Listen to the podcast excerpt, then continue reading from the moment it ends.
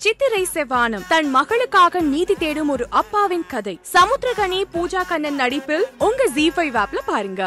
கோயம்பேட்ல Bashyam constructions in ground residences special price square feet வெறும் seven triple nine only for bookings call nine eight four zero four double seven triple seven நடிகர் Ashish வித்யார்த்தியோட reels video தான் இப்ப super duper ட்ரெண்டிங்ல போயிட்டு இருக்கு ஆமாங்க அவங்க பண்ண கியூட்டான ரீல்ஸ் டான்ஸ் வீடியோ அவங்க இப்படியும் இருப்பாங்களா அப்படின்னு சொல்லிட்டு மக்கள் ஆச்சரியமா பார்க்க வச்சிருக்கு.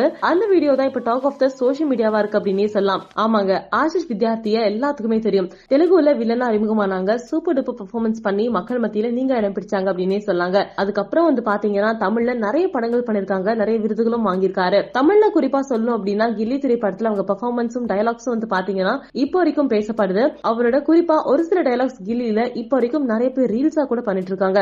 அந்த அளவுக்கு வந்து பாத்தீங்கன்னா பயங்கரமா ஃபேமான ஒரு பர்சன் தான். அதுக்கப்புறம் வில்லனா மட்டும் இல்லாம குணச்சித்திர நடிகரா கூட நிறைய படங்கள்ல பண்ணிருக்காரு. அவங்க எப்பவுமே ஒரு சீரியஸான கதாபாத்திரமா இருப்பாரு அப்படின்னு நினைச்சிட்டு இருந்தோம். ஆனா சமீபத்துல அவங்க பண்ண ரீல்ஸ் வந்து பாத்தீங்கன்னா ரொம்ப ட்ரெண்டிங்ல போயிட்டு இருக்கு. என்னடா இவ்வளவு கியூட்டா டான்ஸ் பண்றாரு இவ்வளவு சில்லா காமா இருக்காரு அப்படின்னு சொல்லிட்டு ஃபேன்ஸ் எல்லாம் பயங்கர ஷாக்ல இருக்காங்க. அண்ட் அந்த ரீல்ஸ் வீடியோவை ஷேர் பண்ணி ரொம்ப ட்ரெண்ட் பண்ணிட்டு இருக்காங்க அப்படின்னே சொல்லலாம். ஆமாங்க உங்களுக்கு ஆஷிஷ் வித்யார்த்தியா எவ்வளவு பிடிக்கும் அப்படிங்கறத மறக்காம கமெண்ட்ல பதிவு பண்ணுங்க. மறக்காம சினி உலகத்துக்கு லைக் பண்ணுங்க ஷேர் பண்ணுங்க சப்ஸ்கிரைப் பண்ணுங்க. எடுத்துக்கிட்டோம் அப்படின்னா சூர்யா சார் வந்து எமோஷனா அழுகுற இடத்துல கண்ணு செமிட்டு இருக்க மாட்டாரு. இந்த கண் ஒரு நடிகனுக்கு எந்த அளவுக்கு கன்வே பண்றதுக்கு முக்கியம் சார்? நல்ல உங்ககிட்ட நீங்க நல்ல ஆனா சில சில சமயம் வந்து சில தப்பான உதாரணங்கள் வந்து கைடு தப்பான கைடு கொண்டு வரும். கண்ணு எல்லாருக்கும் முக்கியம். ஆனா அதுக்காக பெருசா இருக்கணும் அழகா இருக்கணும்னு அவசியம் கிடையாது. சில பேருக்குலாம் இந்த ப்ரூஸ்லி மே கண்ணு இவ்வளோ தான் இருக்கும். அவங்களாலையும் எக்ஸ்ப்ரெஷன்ஸ் பண்ண முடியும். கண்ணு முக்கியம். இப்போ இந்த இந்த ஐ ஸ்பெஷலிஸ்ட் கிட்னி ஸ்பெஷலிஸ்ட் மாதிரி கிடையாது. மொத்த உடம்பும் உங்களுக்கு முக்கியம் ஆக்டருக்கு உச்சியிலேருந்து கால் வரைக்கும் ரொம்ப எல்லாமே முக்கியம். அதனால் ரெண்டாவது ஒரு எமோஷன்ஸை வந்து இப்படி சிமெண்ட்டாக தான் பண்ணணும் சிமெண்ட்டி பண்ணணும் அப்படின்லாம் எதுவும் கிடையாது. ஓகே இப்போ ஒரு கோபம்னு ஒன்று இருக்குதுன்னு வச்சுங்களேன் ஆணு மறைக்கணும் கண்ணு பெருசாகணும் அப்படின்னு தானே ஒரு அளவு. ஆனால் எங்கள் அப்பா கோவப்பட்டால் எந்திரிச்சு போயிடுவார். எதுவுமே சொல்ல மாட்டார். அப்படியே போயிடுவார். ஆன்லாம் பண்ண மாட்டார்.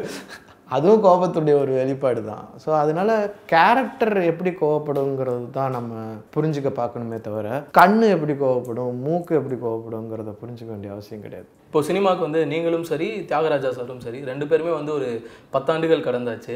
இருந்தாலும் ஒரு ரெண்டு பேரையுமே ஒரு ஆச்சரியமா பார்க்குறோம். உங்களை அடிக்கடி படங்கள்ல பார்க்குறோம். அவர் படம் ரேர் வர்றது ஆனால் வந்தா பிரமிப்பா இருக்குது. ஸோ அவருடைய அந்த ஒரு கேரக்டர் பத்தி என்ன சார் நினைக்கிறீங்க?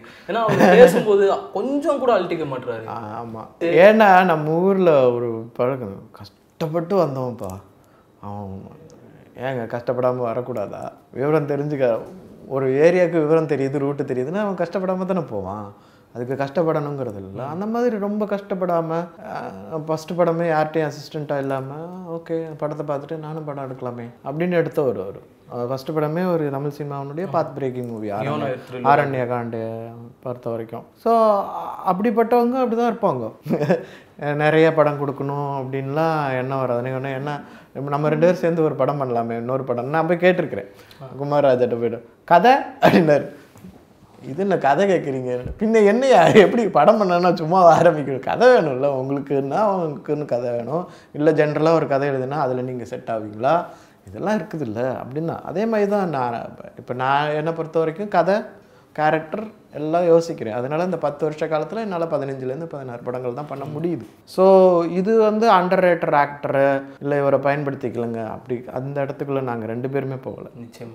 எடுத்துப்படுறா அப்படின்னு சொல்கிறாங்க அவங்க உஸ்பேத்தி விட்டாங்கன்றக்காக நான் இந்த படம் எடுக்கல. ஐம்பத்தி மூணு வயசில் ஒரு சம்பவத்தை நான் கேள்விப்பட்டு ஷாக் ஆனதுன்னா இந்த விஷயத்தில் தான்.